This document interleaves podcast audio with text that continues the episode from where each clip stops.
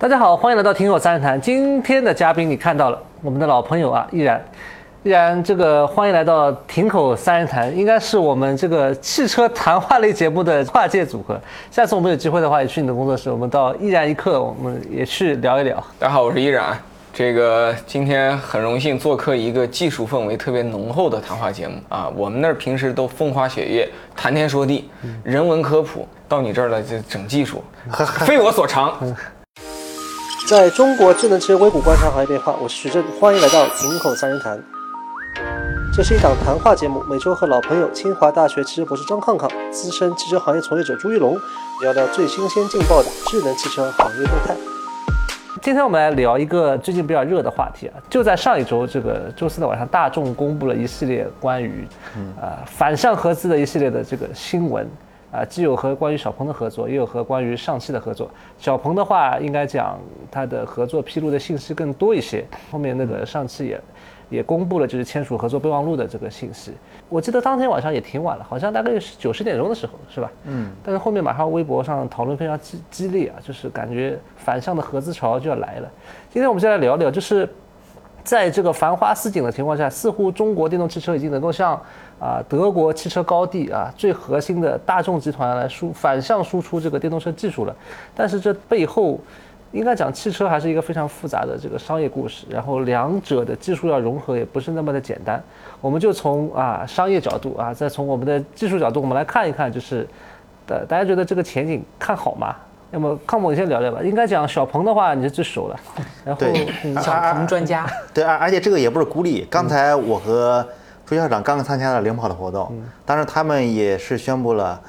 呃、嗯，那个大众呢是大众来宣布，嗯、这次呢是他们嗯、呃、领跑来宣布、哦。可以对外说吗？可以说，啊、公开的宣布了是吧？他宣布的是留两家，嗯、买了一个是买了他整车级的一个合作吧，嗯、另外一个是买了一个滑板底盘一个级别的一个合作。嗯、然后当时我我们还在猜，那谁去买领跑的技术？嗯、应该是可能是国内车企吧，嗯、但据说又有人透露，很可能是两家。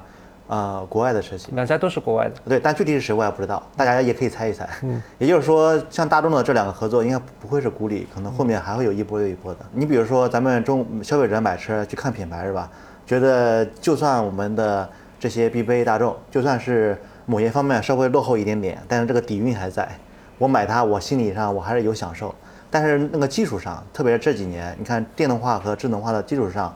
呃，确实是中国取得的一些。优势，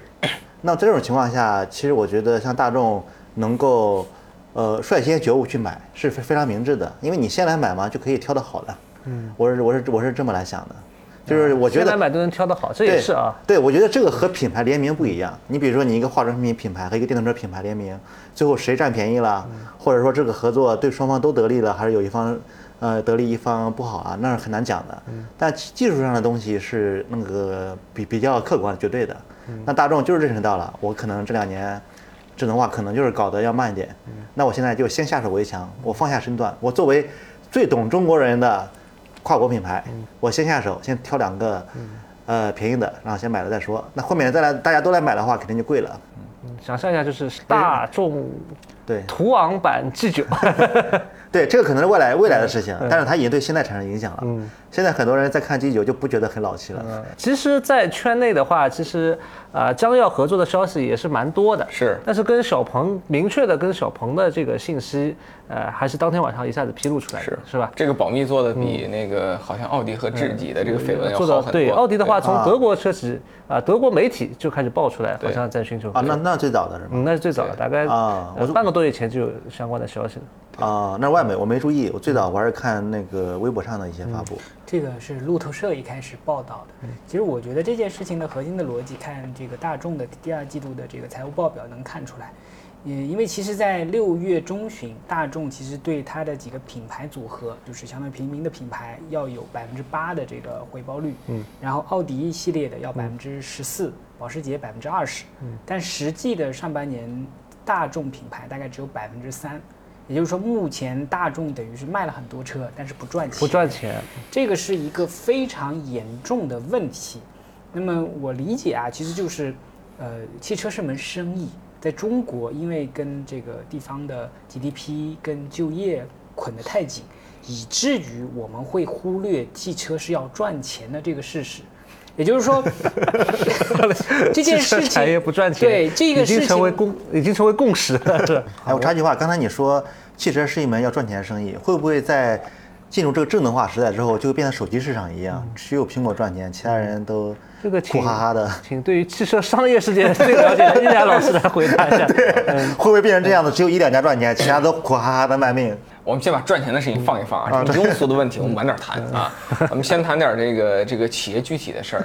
你看这个交易，大众和这个小鹏双方啊，我们先看大众，它其实以前在国内有两家富有盛名的这个历史悠久的合资公司嘛，一个在长春，一个在上海。但我感觉这次它的这个交易很可能最后的执行方是放在第三个重要的公司，应该是放在合肥，因为这是它新起的公司，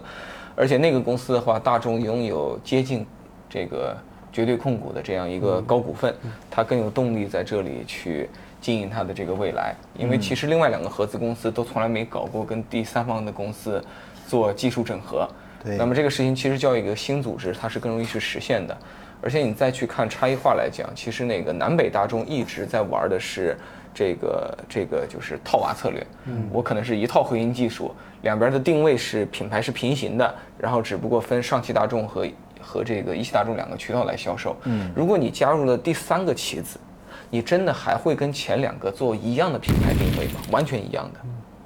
那你的竞争会很激烈，对吧？所以你可能会选择一些差异化定位。那差异化定位其实你几乎没有机会往下顶，你只有机会往上顶。所以我大胆的猜测一下，其实合肥到时候大众搞出来的新车，我认为是希望再往上走一点。那, 那岂不是要要惊讶自己的奥迪跟一汽大众白欢喜了一场？那不会，那可能第二步再把技术就是就是你有 M E B， 但是我又有 M E B， 我还整合了小鹏的新技术，这不就应该比你高一点？但是问题是两个 G V 能拿得到吗？这又是一个大问题。我觉得，我觉得这个技术整合不会落子在三个 G V， 因为我觉得这样你惊动的相关方太多，这个操作我认为是没有效率的。我觉得能把一个做好，你对，因因为这事已经是一个。嗯，中国合资公司这个商业史上的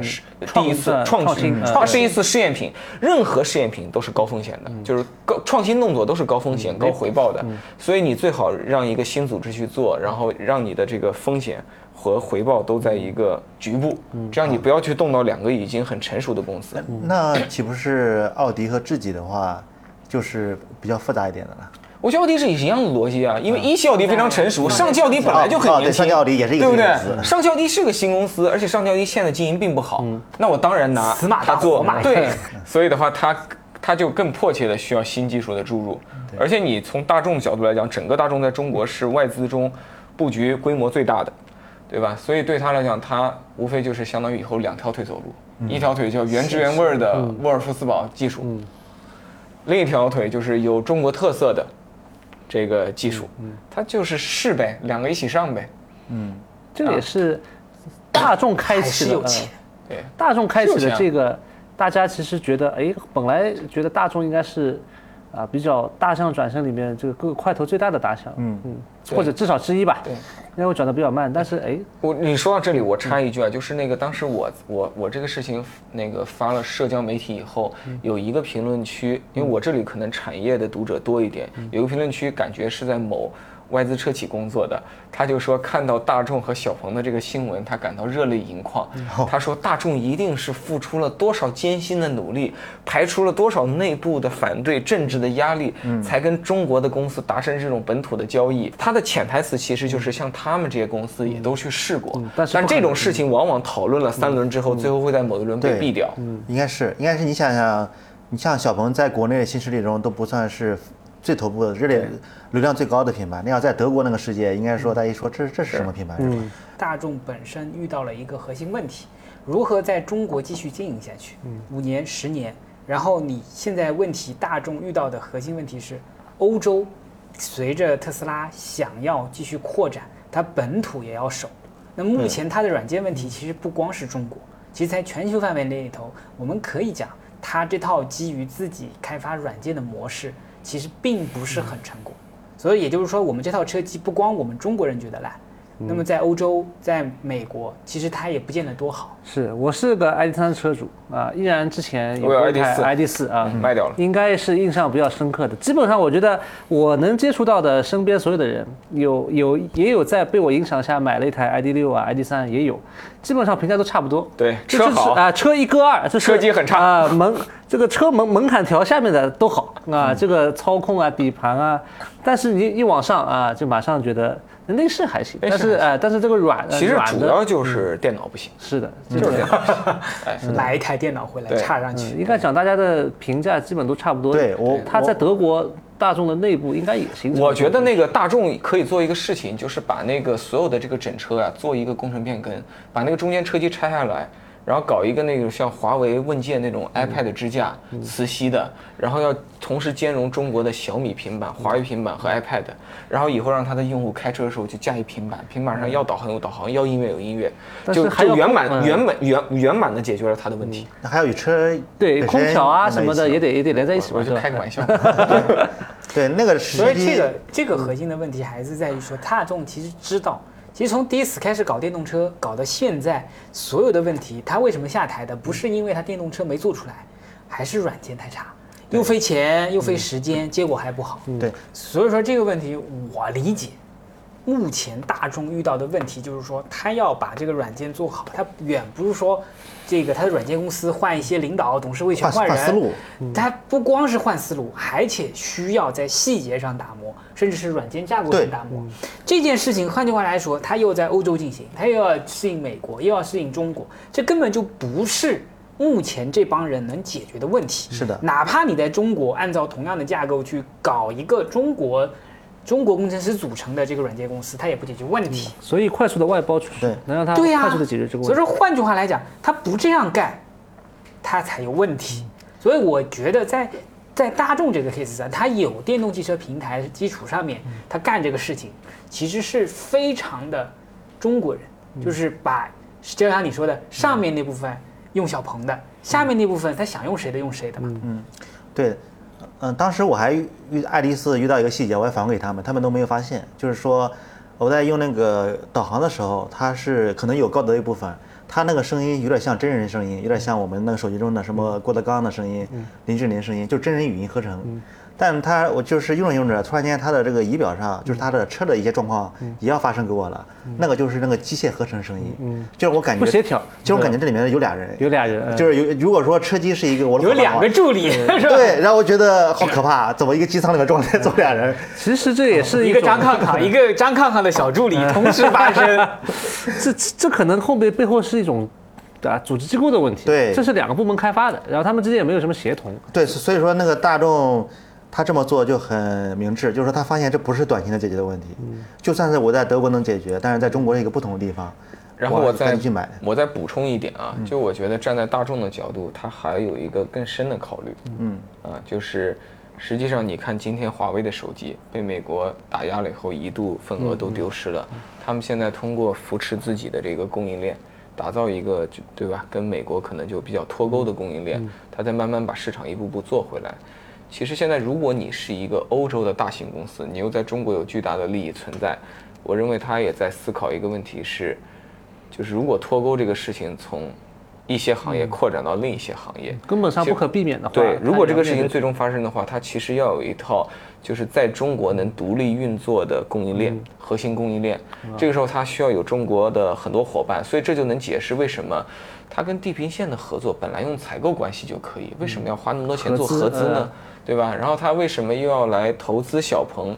并且采购技术，它可以只采购技术嘛？它为什么还要在投这个股权呢？好像捆绑的会更深。就你看，呃，包括他之前也跟出门问问有过合资，嗯、就是他一直在中国，包括那个电池公司国轩高科吧，国轩、啊，他也他也拿了不少的股份，包括在合肥做了那么大的投资。你看大众整个的这个布局，实际上我觉得他是准备好了一个 Plan B 的，嗯、就以后可能是一个是是德国大众管全球市场、国际市场，嗯，中国大众搞中国市场。这是他的这个这个底线思维了，我觉得只有他有这个魄力和财力做，是因为他在中国的业务的确实很大。那如果你换了这个本田，你换了这个现代，可能就是玩不下去，那就不玩了，玩不下去就收缩呗。福特不就收了吗？对对吧？那个 Stellantis 也收了。其实我们可以盘一下，从目前来看啊，就是韩系，其实美系里头除了通用、特斯拉，呃，然后还有这个德系里头 B B A 加上大众，呃，其实包括日系里头，目前看下来真正有决心要做下来的就只有丰田。丰田、嗯、本田其实目前看状态也不稳定。日产本来在中国的量大概在一百万左右，那其实往下收的时候，它其实是有一定的支撑的嘛。所以从目前来看，我理解就是这种，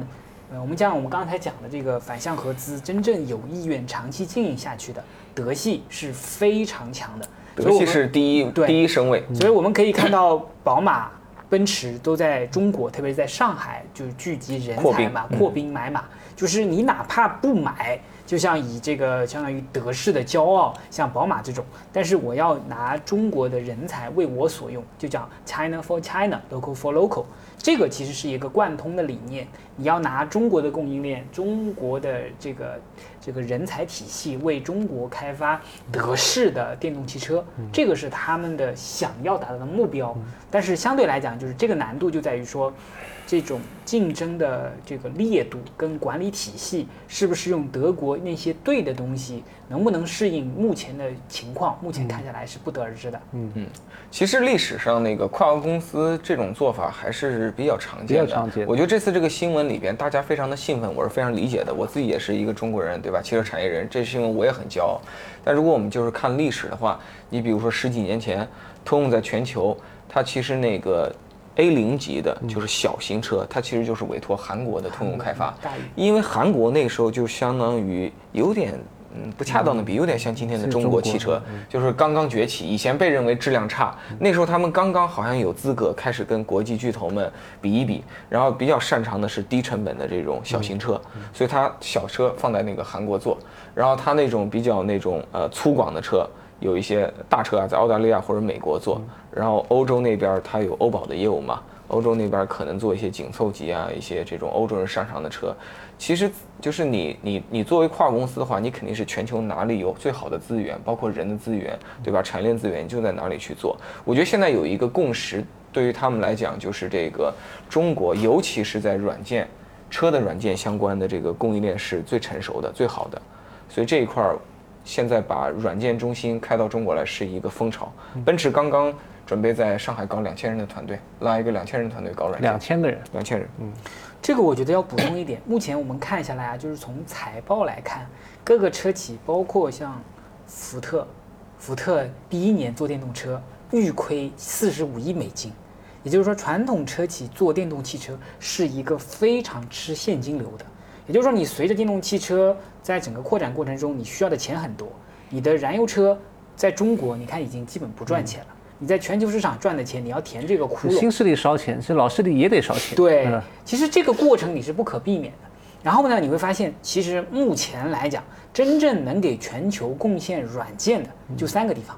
中国、美国、印度，印度，所以说其实未来下一轮就是我们其实把软件拆开，不管是座舱的软件，还是这个车身软件，还是包括这个像自动驾驶的那块，其实都是需要大量的人在里头去做做工作的。嗯、所以依然说的两千人，对，对我来说我觉得人数很多的，对，而且这些人工资不低。这这是一个历史性的变化，因为以前这些跨国公司在中国投的研发中心，大部分人就是解决中国的技术问题。做些 local， 他搞两千人，这就不是解决中国问题了，他实际上应该是既解决中国问题，同时可能反向为奔驰全球提供软件的这个支撑和探索。这个其实就是一个核心问题，它有一点像软件中台，然后把一些能够需要快速解决的、能够复用的框架型的东西在中国来做。当然，其实我们会。会发现，其实中国跟印度是两个，就是相对来讲高性价比的软件层面的这个中心。嗯，那这个过程中还涉及到德国人在做软件项目管理中是不是 OK？、嗯、但跟印度人比，搞车我们软件人才占优势，因为我们这里有产业环境，我们这里搞软件的人，左边就是蔚来。右边就是理想、嗯、啊，这个后门就是小鹏。你在这里的软件是能跟车产业真正结合在一起的，所以我们的人肯定好使。嗯，对，最主要的就是I T 产业向中国的其他的这个汽车行业输送了大量的人才。嗯、这个其实也是目前看下来，你在上海能招得到人，嗯、你开到这个比如说像武汉呀、嗯、其他地方你就招不到人。所以你看他们定的这个软件中心几乎都在长三角。嗯，哎哎，我刚才在想，如果奔驰只招了两千个软件人才，他没有去大改自己的这种硬件架构的话，这两千个人用软件能够救他的命吗？我觉得这个可能我并不同意这个看法。其实，呃，奔驰一向在硬件上面一把就做对了，说哈到底。对它，你像它跟英伟达的合作，从座舱到这个自动驾驶都是很强绑定的。所以说他们其实不是说不用 O R I N， 它只是在整个跑的量产的过程中时间拉得太长，以至于你觉得好像你说慢了是吧？对，它只是慢了。就是它在整个里头的系统，包括它的这个三联屏啊，很多硬件层面，它其实都是选得很早，它还是有预算给它撑起来。对啊，配置。所以说核心问题，德国人不是没选对路线、选对合作伙伴，它是太慢了。所以说，英伟达的老黄也很着急，说要买怎么还不买？下单，快点下单！好啦，这期我们先到这里。德国人虽然动作慢，但大众的这次转身已经是业内首创，值得关注。对于这样的合资形式，大家是不是看好呢？我们下期接着聊。